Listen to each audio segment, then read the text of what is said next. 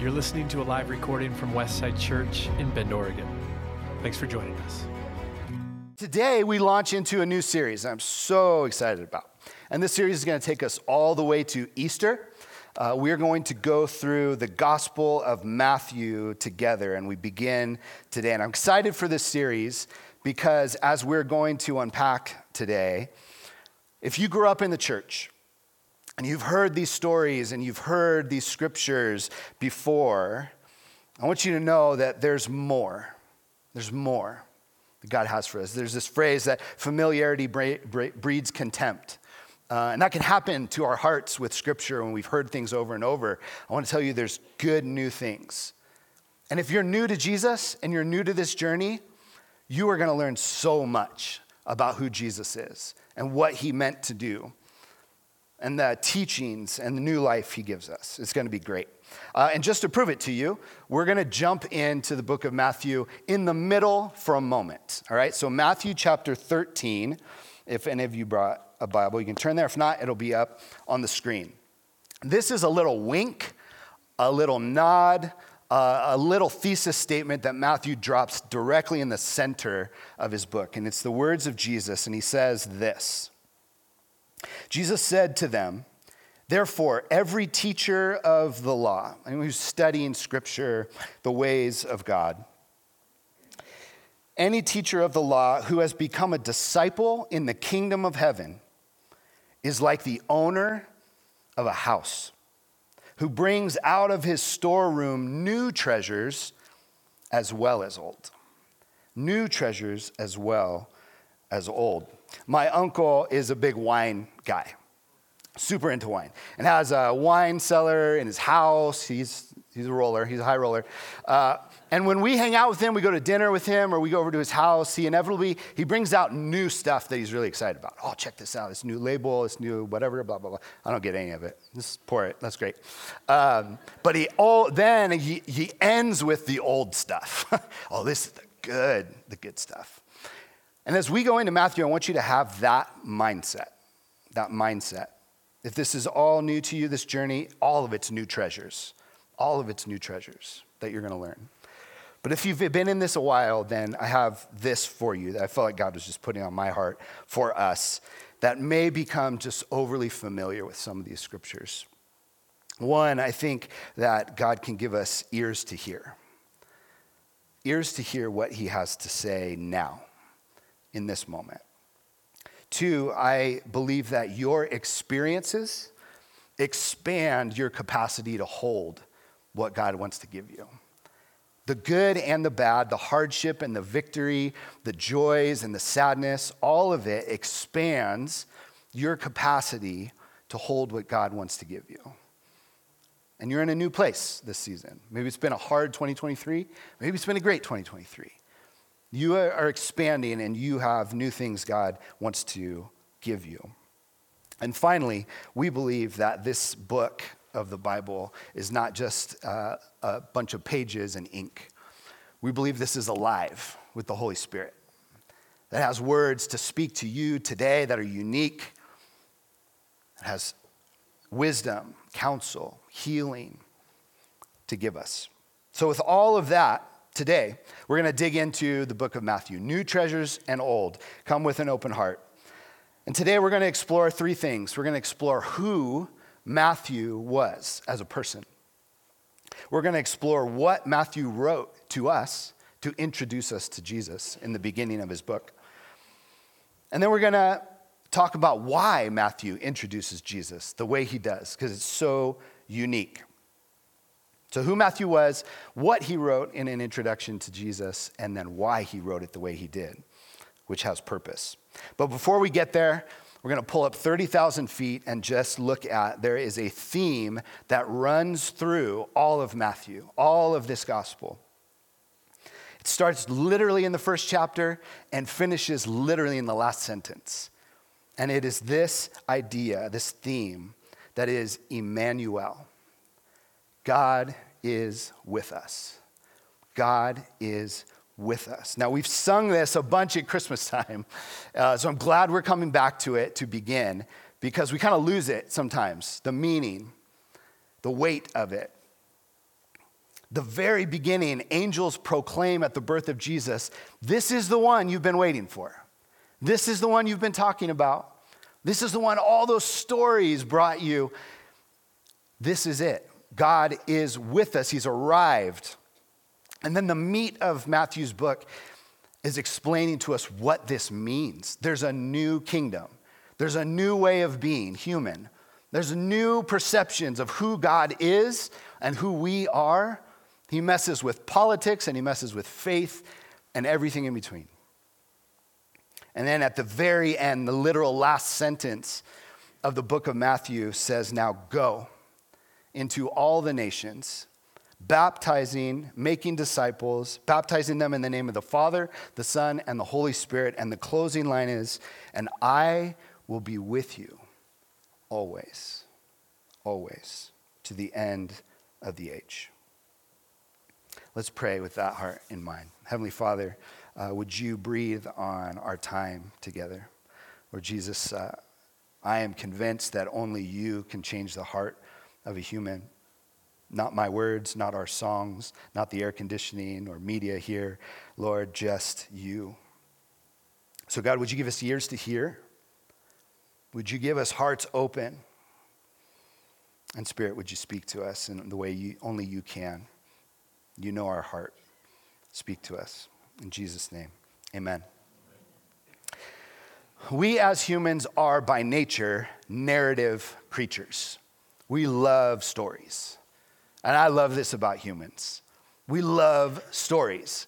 If someone hands you some data, you can look at that data, but you need to create a story to understand what this means, how this affects me, what that means about our past and what we're going to do in the future. We think in narrative, we reflect in narrative, we communicate, obviously, in narrative. If someone asks me, How was your day yesterday?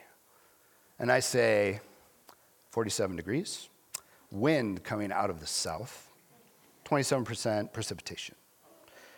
You would be like, You're an idiot, and I'm not going to talk to you anymore. That's just data.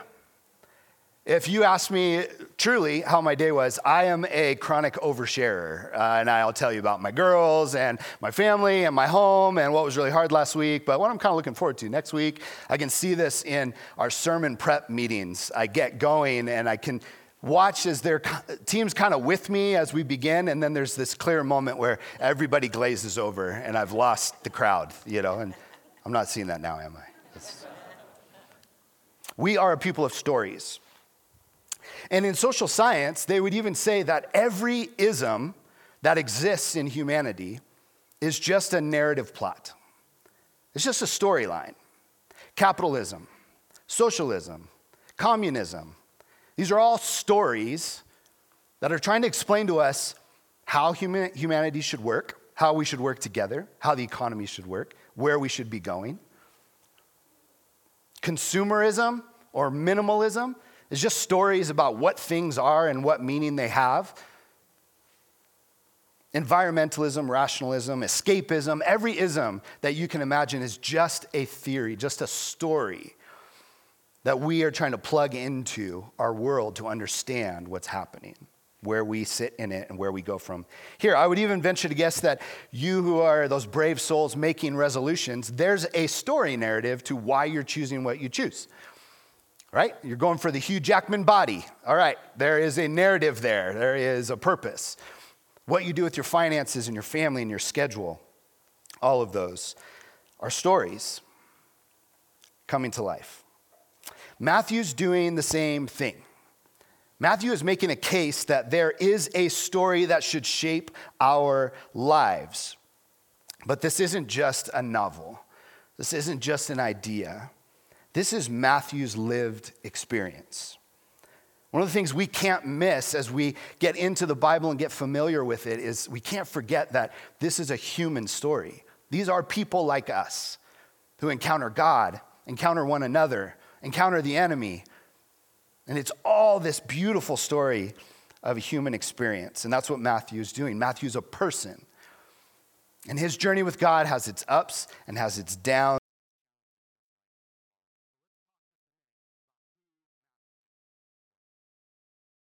We meet Matthew as a tax collector. Now, that is different than your accountant. Matthew is in a position that meant he would have been really well educated. And him being well educated meant that he must have come from a family of influence, resources that trained him, that could afford for him to learn to read and write and record, understand these concepts. And Matthew not only is a tax collector who is well off himself and comes from a family of influence and education, but he's also a traitor. He's also a traitor. He is someone who would have been reviled in his community, absolutely hated by his neighbors.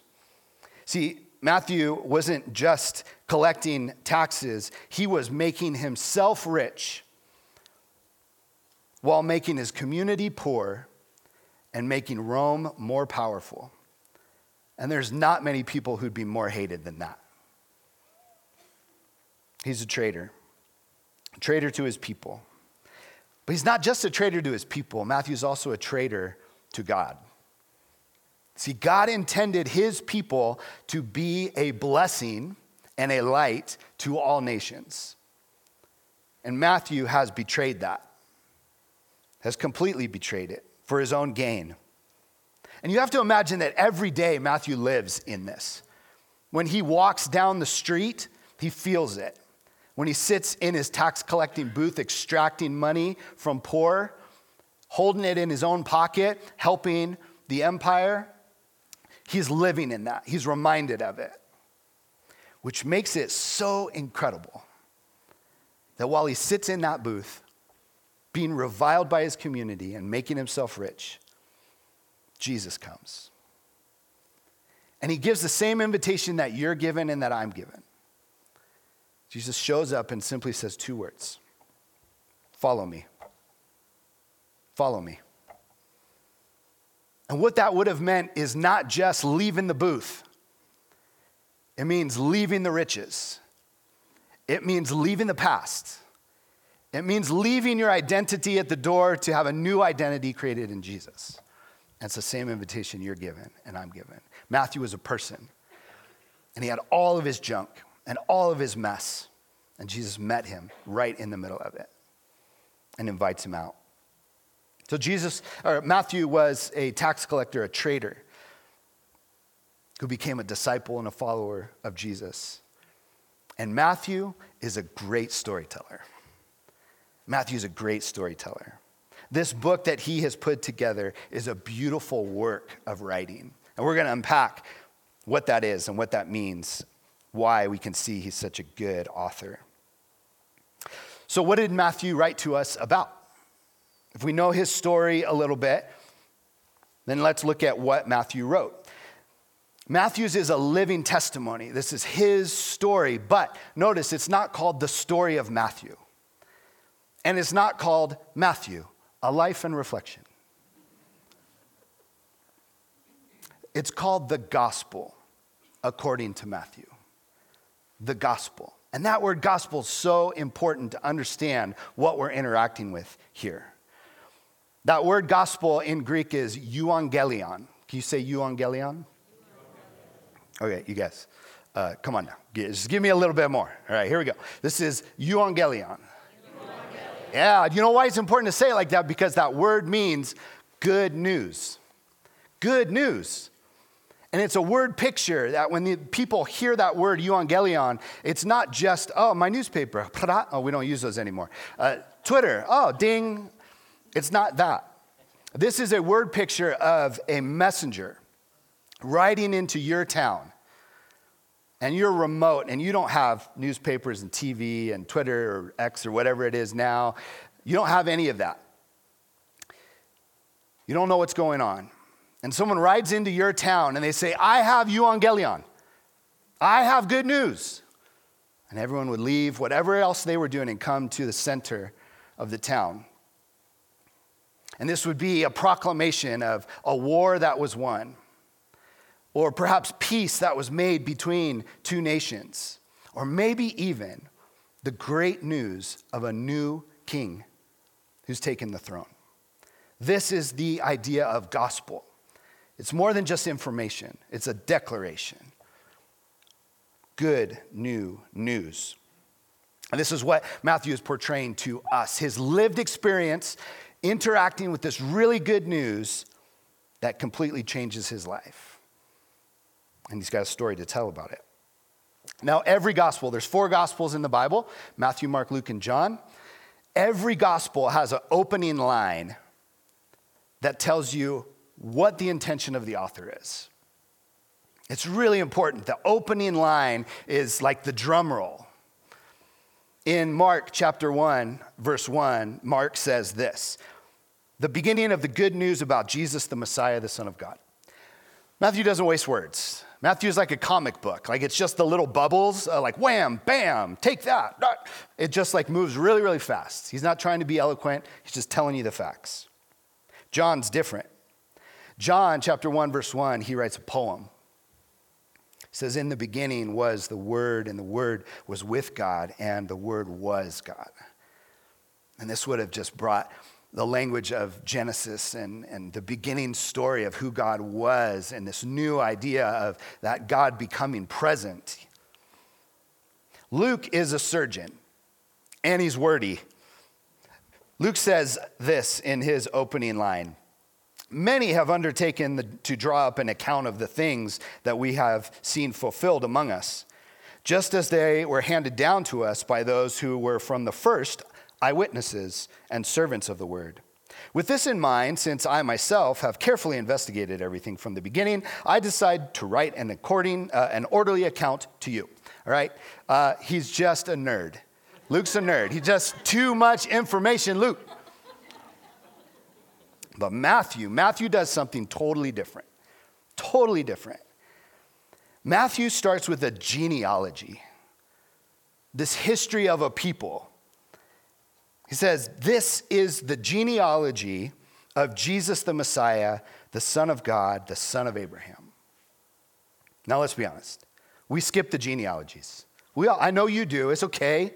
You're safe here. We all skip the genealogies. It's just long lists of weird names that we don't understand. It's like the equivalent of when Evan hands me a spreadsheet. When Evan hands me a spreadsheet, my soul leaves my body. I must be somewhere else other than this place with the spreadsheet. God bless Evan and the spreadsheets. Super important. Um, but this is how we kind of feel about the genealogy. It's like, ah, I'm just going to jump past this and get into the story.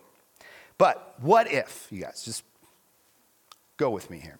What if that genealogy was really meaningful? What if it was actually really purposeful and artistic? And the way that Matthew presents it. You see, when we hear the genealogy as we click, often our soul leaves our body. When the people of Israel hear, this is the genealogy, genealogy of Jesus, the Messiah, son of David, son of Abraham, they would lean in. They would lean in. This was the music at the start of the movie, right? So if I go, You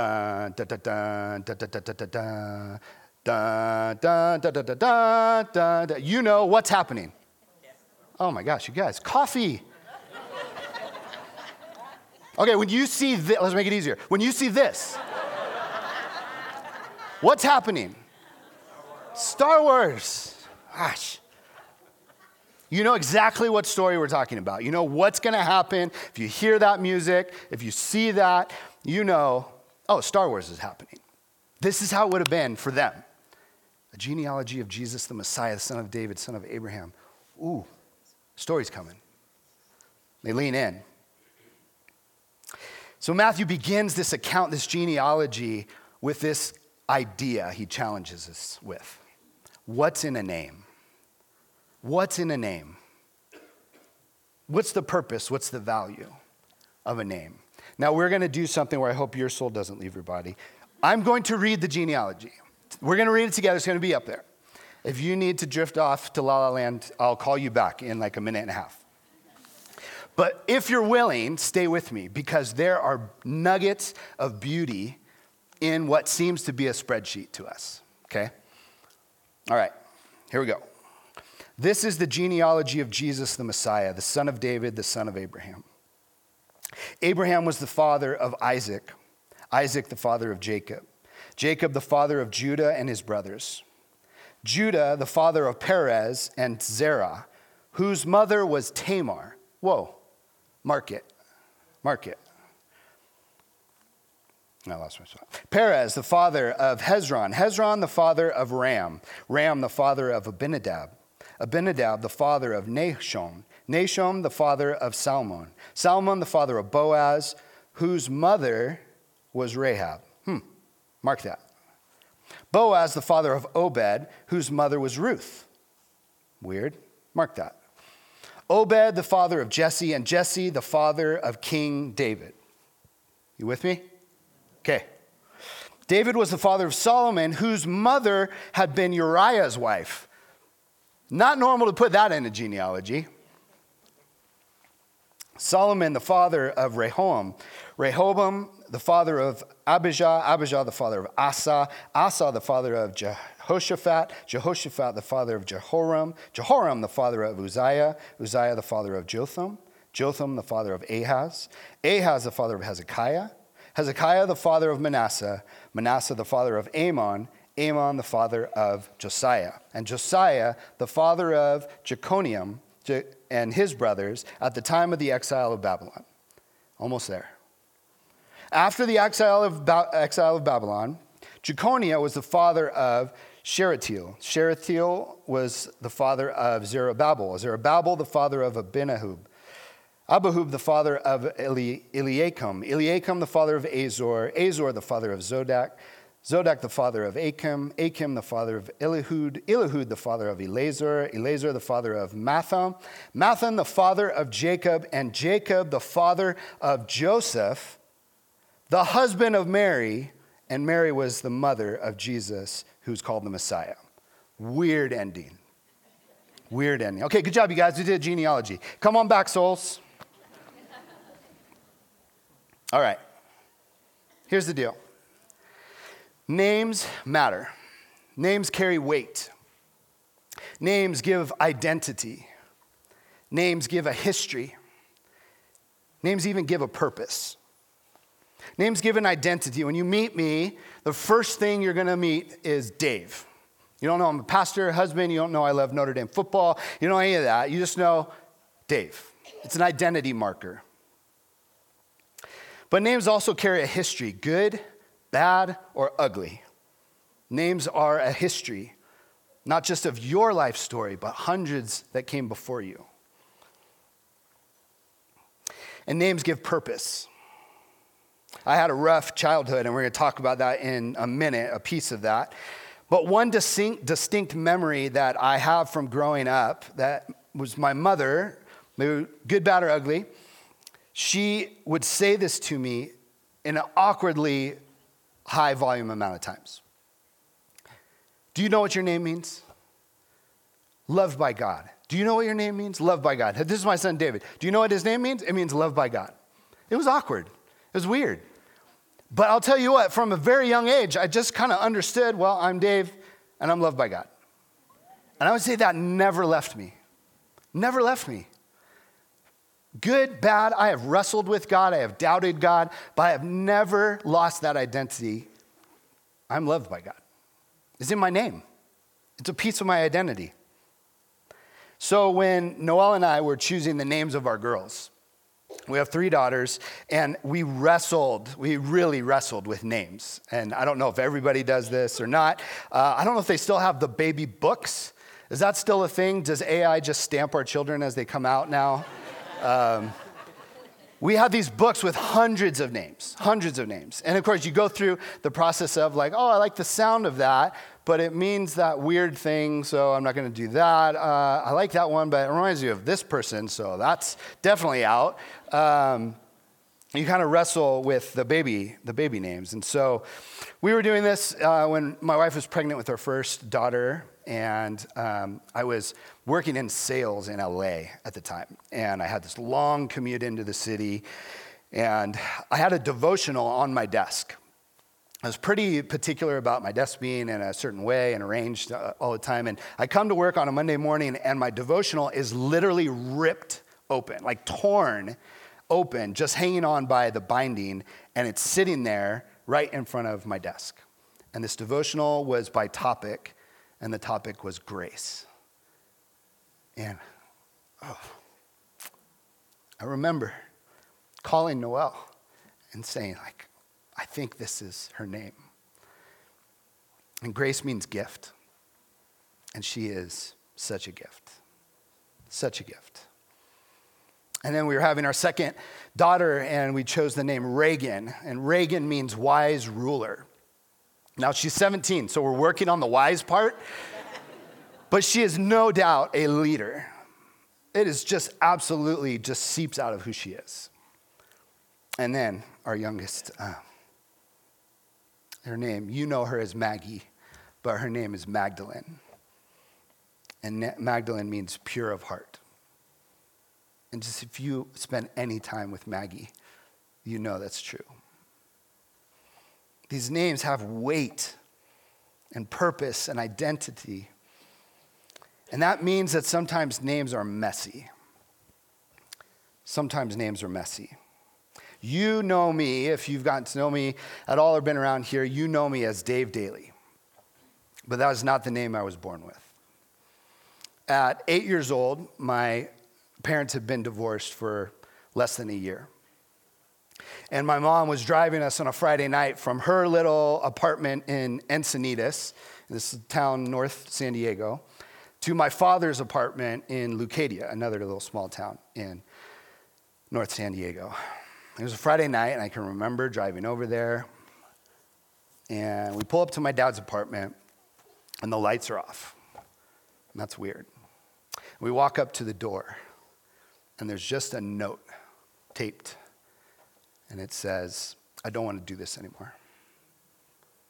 And I have not seen my father since that day. I'm 47. And I can tell you that the identity of what happened that night has been a wrestling for me. There's a question of am I lovable? Do I have value? What's my name? What history do you have if your father walks out and doesn't want you? My mom got married a couple years later. And my stepfather adopted myself and my younger brother. And we took his name and it, quite honestly, was a wrestling. I had a tumultuous relationship with my stepfather. But my grandfather was an angel, Grandpa Bill, who passed away over the Christmas break. Bill loved me as his own grandson, never treated me as if I were something else other than a Dealy. And it let me hold an identity, create an identity, have be anchored to an identity that wanted me. So redemptive. And I tell you all this because Matthew's not messing around. He's not being silly, he's not being f- just formal. He's given you a story of Jesus the names passed down over hundreds of years, an identity of a nation that points to this person, God with us. And it's messy. It's messy. In this genealogy that we just unpacked, there's people that shouldn't be in here. You wouldn't do this if you were trying to get some leverage, trying to make an impression like, no, this guy's the real deal, the new king. You remember David, the archetype? He's that and more. If you're trying to make that impression, do you put Tamar? Tamar was a young woman who dressed up like a prostitute and seduced her father in law to sleep with her so she could carry on the line and participate in the family line. Do you include that? Rahab? Rahab was a Canaanite, not even a Jewish woman, and she was a sex worker in Jericho. You include that? Ruth? Ruth was a Moabite, hated, hated by Jewish people and non Jewish people, the least desirable people group. You include that? And this killer line oh my gosh. David, the father of Solomon, whose mother was someone else's wife. You're not hiding the dirt. These names matter. David, the archetype, the warrior poet, the conquering king, everything we wish we could be and more. It's like in America, it's like Captain America. Like, yes, that, all of that, that's our, who we are wrapped up in a person. That was King David. And Matthew says, yes, King David, father of Solomon, who took another man's wife. what this means, you guys, is all of our stories are included in the story of Jesus. We don't have to hide. We don't have to be ashamed. We don't have to feel less than. All of your story, the good, the bad, the ugly, your worst day and your best day, all of it come to the story of Jesus. It's his story too. It's his story too. And Matthew does this thing at the end um, that should provoke us and definitely provoke the people who are listening to this. His closing line of the genealogy, he says this And Jacob, the father of Joseph, who was the husband of Mary, and Mary, the mother of Jesus, who is called the Messiah. And what this should, this question that should stir in us and definitely stirred there is wait, Joseph, the husband of Mary, who was the mother, everyone else was so and so, the father of so and so, so and so, the father of so and so. Joseph, the husband of Mary, who was the mother of Jesus, who's the father? Who's the father? That's the question. Who's the father? What is this name? What is this kingship passed down? Where does it come from? Who's the dad? And Matthew resolves this for us in chapter 3, where we're going to land today. It says, As soon as Jesus was baptized, he came up out of the water. And at that moment, heaven opened, and the Spirit of God descended like a dove, alighting on him. And a voice from heaven said, This is my Son, whom I love, with whom I am well pleased. Who's the Father? God Himself. God Himself. With all of the mess of humanity, comes into all of the goodness and glory of God. And it arrives in Jesus, Emmanuel, with us. God doesn't look at you from a distance. God doesn't judge you and hold you apart from Himself. God put on His boots and he stepped right into the crap, right into the mess, right into the muck. And he just wades right through it to us. To us.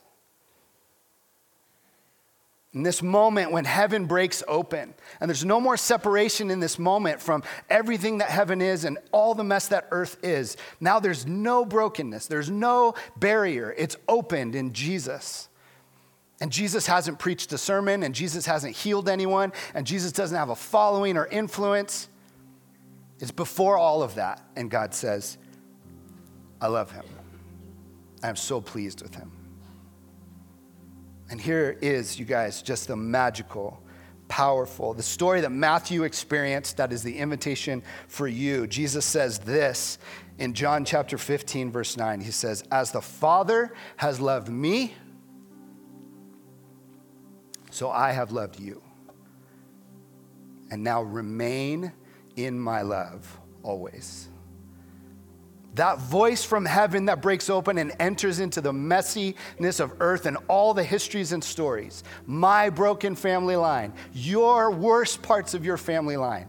It breaks through that to Jesus and says, I love you and I'm pleased with you. And Jesus says, and that voice is now to you through me. I love you. You are mine, my son, my daughter. And that is the beauty of Emmanuel. The whole point of everything Matthew is contending and bringing to us is this is a story about God pursuing you. You don't have to ascend to him, you just have to receive him. He comes to your booth in the shame of your town, in the worst of what you've done. And all he says is, Come along. Let's go for a walk. Follow me. And as you do, I'll give you a new name. And all of the best of me becomes you. And all the best of what I have is yours.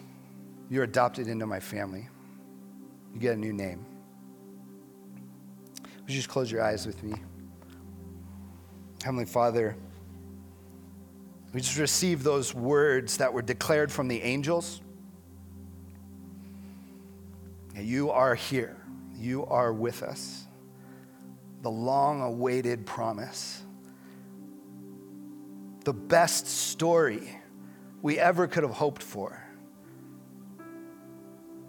There is no barrier any longer. You are here, Emmanuel, in this room in Bend, Oregon, at Westside Church, in this building. You are with us. I just want you to, as you sit in that idea,